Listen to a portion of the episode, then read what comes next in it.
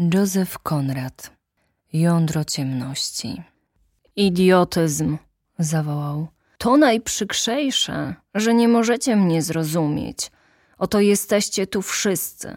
Każdy z was zaopatrzony w dwa dobre adresy jak Hulk, tkwiące na dwóch kotwicach.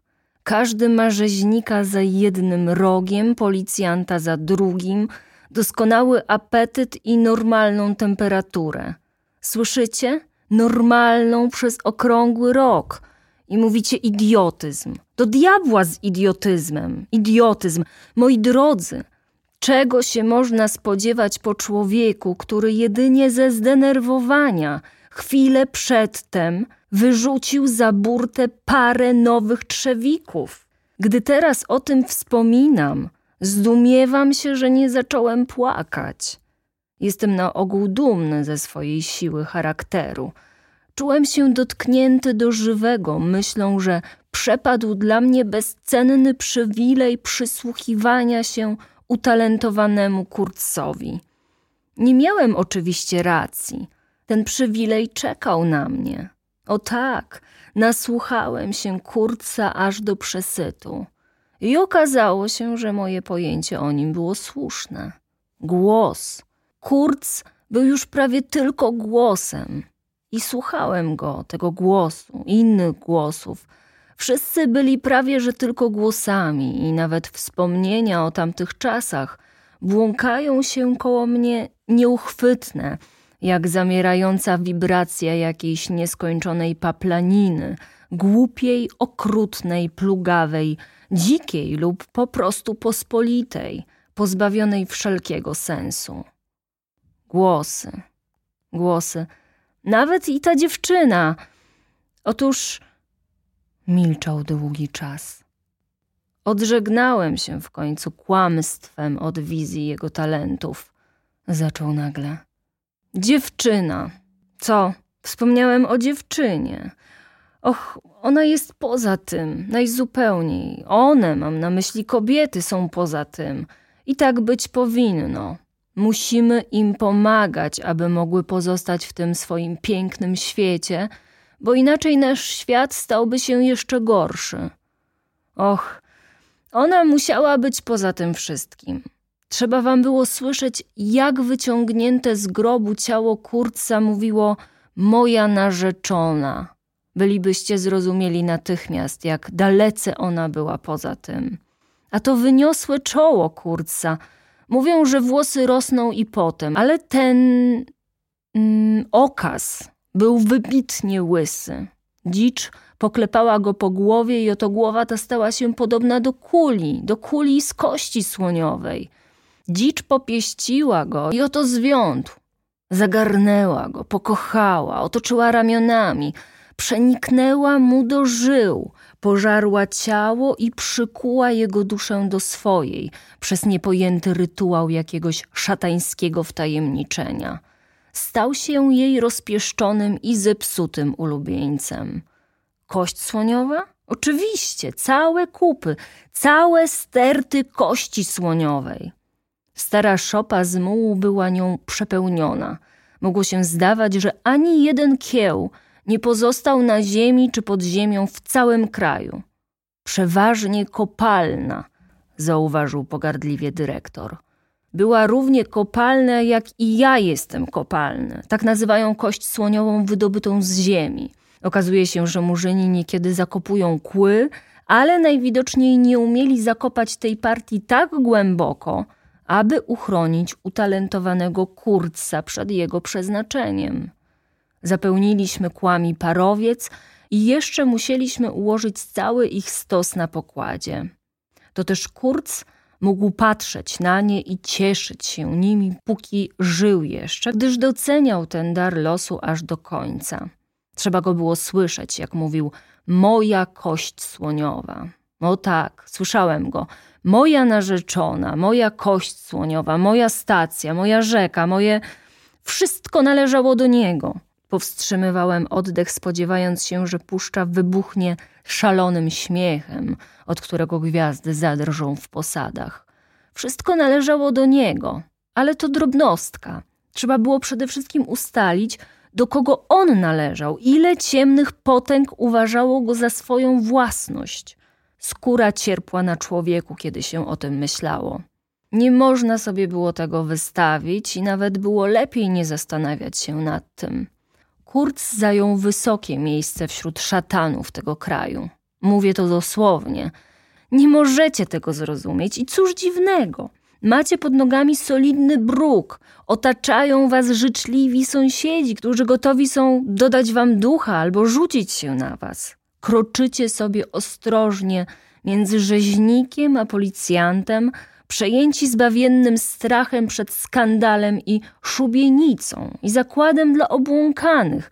Więc jakże byście mogli sobie wyobrazić owe szczególne krainy pradawnych wieków, dokąd nieskrępowane kroki mogą człowieka zaprowadzić przez samotność, zupełną samotność, bez policjanta, przez milczenie, zupełne milczenie – którym się nie rozlegnie żaden głos dobrotliwego sąsiada, szepczącego o opinii publicznej. Te wszystkie drobne rzeczy składają się na wielką różnicę. Kiedy ich zabraknie, musi się człowiek oprzeć na własnej, wrodzonej sile, na swojej własnej prawości. Można być oczywiście zbyt wielkim głupcem, aby zejść z prostej drogi, zbyt tępym, by nawet wiedzieć, że się jest napastowanym przez mroczne potęgi. Twierdzę, iż żaden głupiec nie sprzedał nigdy diabłu swej duszy. Może głupiec jest na to za głupi, a może diabeł zbyt diabelski, nie umiem tego powiedzieć. Zdarzają się też czasem tak wściekle podniosłe istoty, że są najzupełniej głuche i ślepe na wszystko prócz niebiańskich widzeń i dźwięków. Dla nich Ziemia jest tylko miejscem postoju, a czy taka natura jest dla człowieka stratą czy zyskiem, nie podejmuje się rozstrzygnąć. Ale większość z nas nie należy ani do jednego, ani do drugiego z tych typów. Ziemia jest dla nas miejscem, gdzie żyjemy, gdzie musimy znosić różne widoki, dźwięki, a także i zapachy dali Bóg. Oddychać wonią zdechłego hipopotama, że się tak wyrażę, a jednak się nie zatruć. Właśnie tutaj, rozumiecie mnie, wchodzi w grę siła człowieka, wiara w swoją umiejętność dyskretnego kopania dołów, w których się zagrzebuje różne odpadki. Zdolność do oddania się nie własnemu celowi, ale jakiejś sprawie bynajmniej nierozgłośnej, przygniatającej swoim ciężarem. A to jest dość trudne.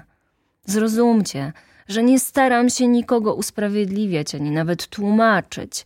Staram się tylko zdać sobie sprawę z, z kurca, z cienia kurca.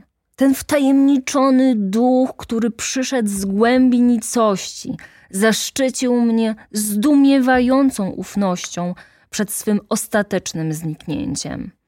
A to z tego powodu, że mógł mówić ze mną po angielsku.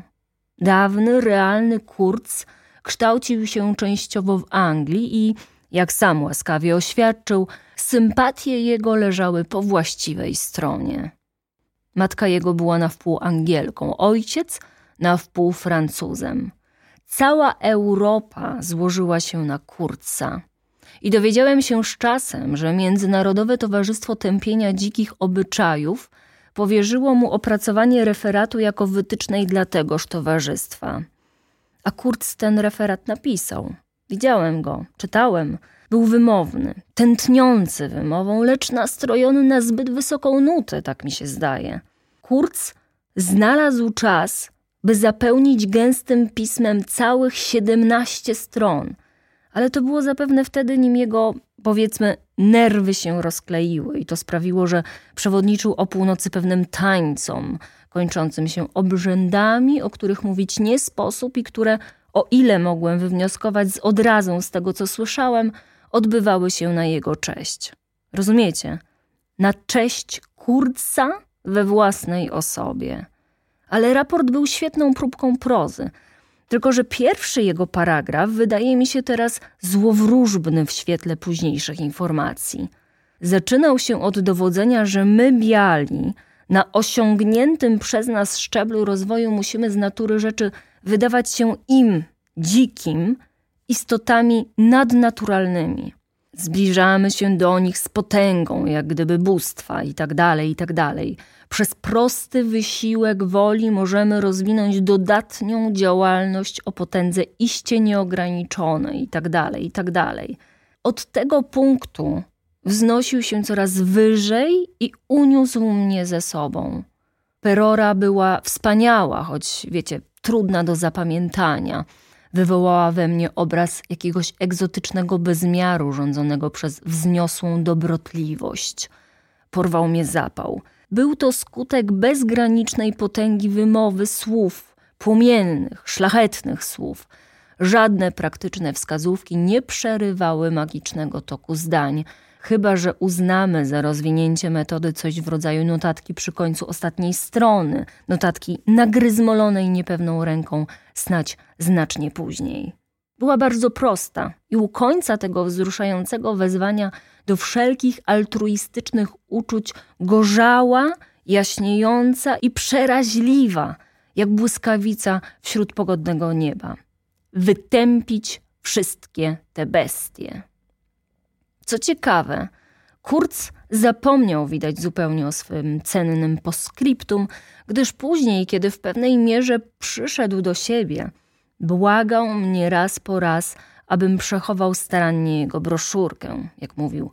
Nie wątpił widać, że ów referat wywrze w przyszłości dodatni wpływ na jego karierę. Byłem dokładnie poinformowany o wszystkich tych sprawach, a przy tym tak się złożyło, że musiałem się zaopiekować dobrą sławą Kurca po jego śmierci. Zrobiłem tyle dla jego opinii, że uzyskałem niezaprzeczone prawo złożenia jej, gdybym miał wolny wybór, na wieczny spoczynek między odpadkami postępu, wśród wszelkiego śmiecia i mówiąc w przenośni wszelkiej padliny cywilizacji.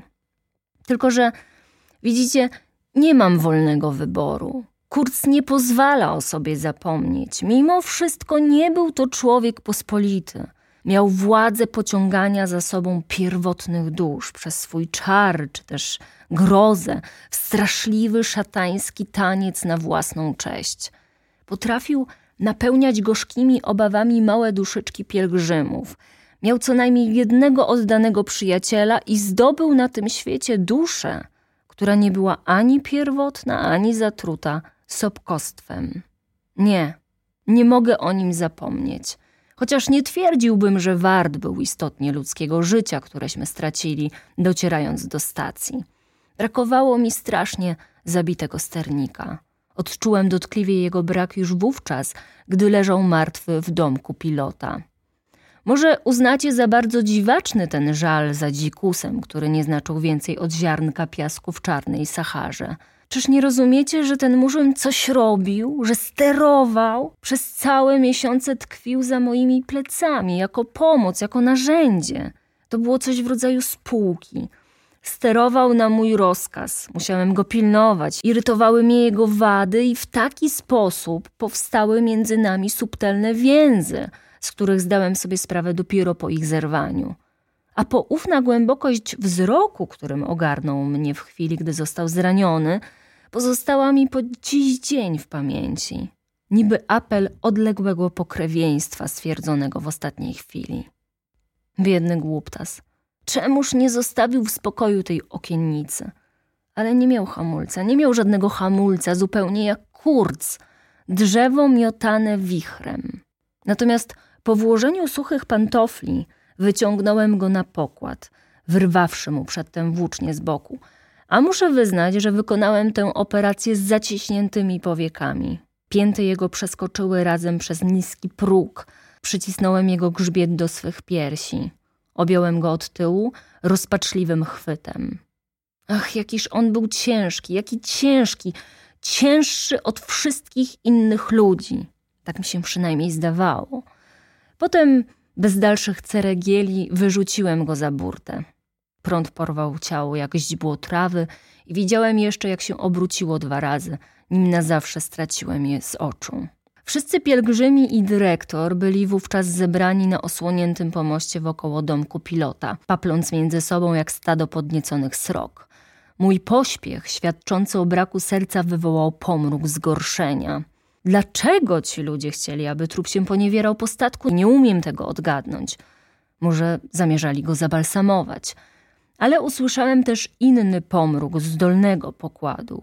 Pomruk bardzo złowieszczy. Moi przyjaciele drwale byli również zgorszeni, ale mieli po temu daleko istotniejsze powody. Choć przyznaję, że te powody same przez się były zupełnie niedopuszczalne. Ale to zupełnie. Otóż postanowiłem, że jeśli już mój zmarły sternik ma być zjedzony, to tylko przez ryby. Za życia był sternikiem bardzo drugorzędnym, ale po śmierci mógł się stać pierwszorzędną pokusą i nawet wywołać jakieś groźne kłopoty. Poza tym spieszno mi było wrócić do steru, gdyż człowiek w różowej piżamie okazał się beznadziejnym durniem przy tej robocie. Zrobiłem to natychmiast, skończywszy z prostym pogrzebem. Płynęliśmy połową szybkości, trzymając się samego środka rzeki. Przysłuchiwałem się rozmowom toczącym się naokoło. Wszyscy postawili już krzyż nad kurcem i stacją. Kurc nie żyje, stacja spalona i tak dalej, i tak. Rudy pielgrzym nie posiadał się z radości na myśl, że ten biedny kurc został przynajmniej należycie pomszczony. Powiedzcie tylko, sprawiliśmy im porządną rzeź w tej dżungli. Może nie? No, co o tym myślicie, prawda? Ten krwiożerczy, mały, bojaźliwy łajdak tańczył po prostu z uciechy. A przedtem o mało co nie zemdlał na widok rannego człowieka. Nie mogłem się powstrzymać i rzekłem. W każdym razie narobiliście panowie mnóstwo dymu. Widziałem po wierzchołkach zarośli, które wstrząsnęły się i opadły, że prawie wszystkie strzały poszły za wysoko. Nie można trafić, jeśli się nie celuje i nie strzela od ramienia – Tymczasem ci faceci strzelali oparłszy kolbę o biodro i zamknąwszy oczy. Twierdziłem więc i miałem rację, że odwrót dzikich był wywołany przez świst gwizdawki parowej. Usłyszawszy to, pielgrzymi zapomnieli o kurcu i zaczęli na mnie ryczeć, zaprzeczając z oburzeniem. Dyrektor stał obok koła i szeptał do mnie poufnie, że w każdym razie trzeba koniecznie ujechać dobry kawał w dół rzeki, zanim się ściemni, gdy wtem spostrzegłem w oddali polankę na wybrzeżu i zarysy jakiegoś budynku. Co to takiego? spytałem. Klasnął w ręce ze zdziwienia. Stacja! wykrzyknął. Skręciłem od razu ku brzegowi, jadąc wciąż połową szybkości. Zobaczyłem przez szkła stok pagórka i z rzadka po nim rozsiane drzewa bez żadnego podszycia.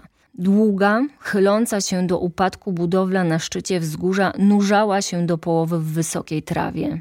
Wielkie dziury na stromym dachu ziały czernią z oddali, tło stanowiły lasy i dżungla. Nie dostrzegłem ogrodzenia ani żadnego płotu, ale widać poprzednio stało tam coś w tym rodzaju, bo blisko domu tkwiło rzędem półtuzina wysmukłych, z gruba ciosanych pali o końcach ozdobionych okrągłymi, rzeźbionymi kulami. Znikła z pomiędzy tych słupów bariera, czy cokolwiek tam było innego. Las otaczał naturalnie to wszystko. Brzeg był pusty, a tuż nad wodą zobaczyłem białego pod kapeluszem wielkości koła odwozu. Człowiek ów kiwał na nas wytrwale ręką. Przypatrując się skrajowi lasu w górze i w dole, byłem prawie pewien, że widzę tam jaki ruch, ludzkie kształty przesuwające się gdzieniegdzie. Przejechałem przezornie obok stacji, po czym zatrzymałem maszyny i pozwoliłem statkowi dryfować w dół. Człowiek na brzegu zaczął wołać, nastając, abyśmy wylądowali. Napadli nas, krzyknął dyrektor. Wiem, wiem, to dobrze. Odkrzyknął tamten wesoło, jakby nigdy nic. Chodźcie tu, wszystko w porządku, bardzo się cieszę. Wygląd jego przypominał mi coś znanego, śmiesznego, co już kiedyś widziałem. Manewrowałem, aby przybić do brzegu, pytając sam siebie, do czego ten człowiek jest podobny. Nagle busnęło mi w głowie – Wyglądał jak arlekin. Miał na sobie ubranie z jakiegoś materiału, prawdopodobnie z brązowego płótna, które całe było pokryte łatami, jasnymi łatami, niebieskimi, czerwonymi i żółtymi. Łaty na plecach, łaty na przodzie, łaty na łokciach, na kolanach, barwna lamówka u kurtki, szkarłatna naszywka u końca spodni.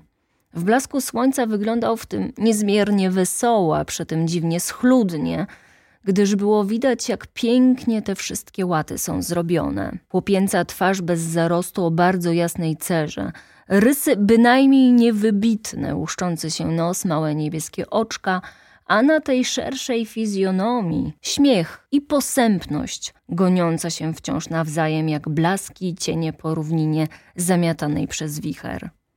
Niech pan uważa, panie kapitanie! krzyknął. Tu tkwi pień od wczorajszego wieczoru. Co takiego? Jeszcze jeden pień? Wyznaję, że zakląłem haniebnie. O mały włos nie wybiłem dziury w moim kalece na zakończenie tej uroczystej podróży. Arlekin na wybrzeżu podniósł ku mnie swój mały mopsi nosek. Pan jest Anglikiem? Zapytał cały w uśmiechach. A pan? Zawołałem od koła.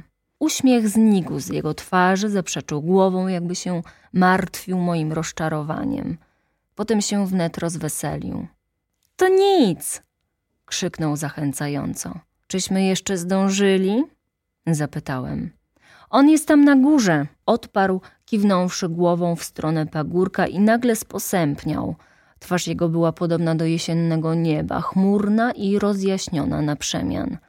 Gdy dyrektor z eskortą pielgrzymów uzbrojonych od stóp do głów udał się do stacyjnego budynku, facet ów przyszedł na pokład. Rzekłem do niego: Wie pan, to mi się nie podoba. Dzicy siedzą tam w gąszczu. Zapewnił mnie poważnie, że wszystko jest dobrze. To prości ludzie, dodał. No, cieszę się, żeście przyjechali. Przez cały ten czas byłem zajęty tylko tym, aby ich utrzymać z daleka.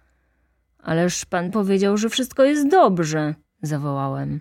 Ach, oni nie mieli żadnych złych zamiarów, rzekł i poprawił się, widząc, że się w niego wpatruje.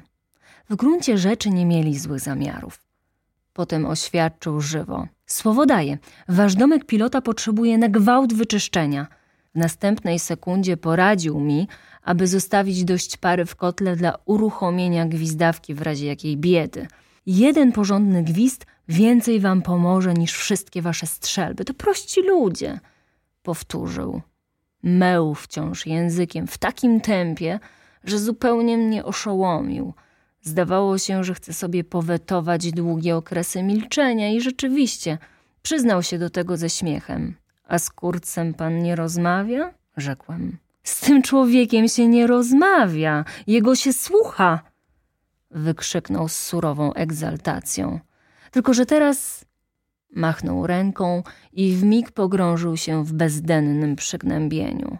Po upływie sekundy otrząsnął się z niego w podskoku, porwał mnie za obie ręce i potrząsał nimi czas dłuższy, bąkając kolega marynarz, honor, przyjemność, rozkosz przedstawić się Rosjanin, syn archiereja, gubernia tambowska.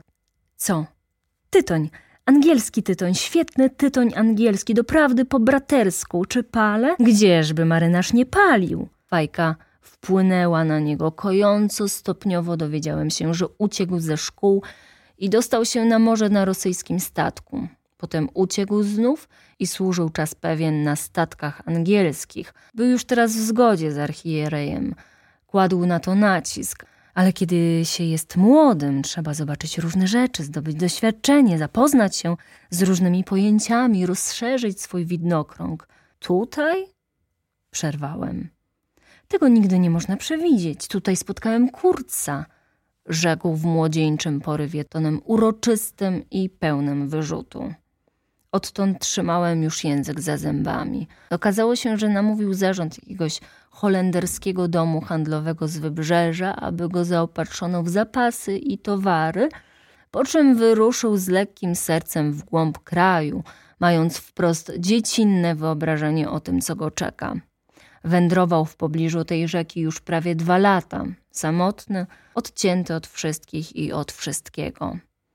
Nie jestem taki młody, na jakiego wyglądam – Mam już dwadzieścia pięć lat, rzekł. Stary Van Szyten Posłał mnie z początku do wszystkich diabłów, rozpowiadał z wielkim ożywieniem. Ale uczepiłem się go i puty gadałem i gadałem, aż wreszcie zaczął się bać, że wygadam mu dziurę w brzuchu. No i dał mi trochę tanich towarów oraz parę strzelb, oświadczając, iż ma nadzieję nigdy już mojej twarzy nie ujrzeć. To zacny stary Holender, ten Van Schütten. Posłałem mu przed rokiem małą partię kości słoniowej, więc nie będzie mógł nazwać mnie złodziejem, gdy wrócę. Mam nadzieję, że ją otrzymał. O resztę nie dbam. Urąbałem dla was trochę drzewa. Tam był mój dawny dom. Czy pan go widział?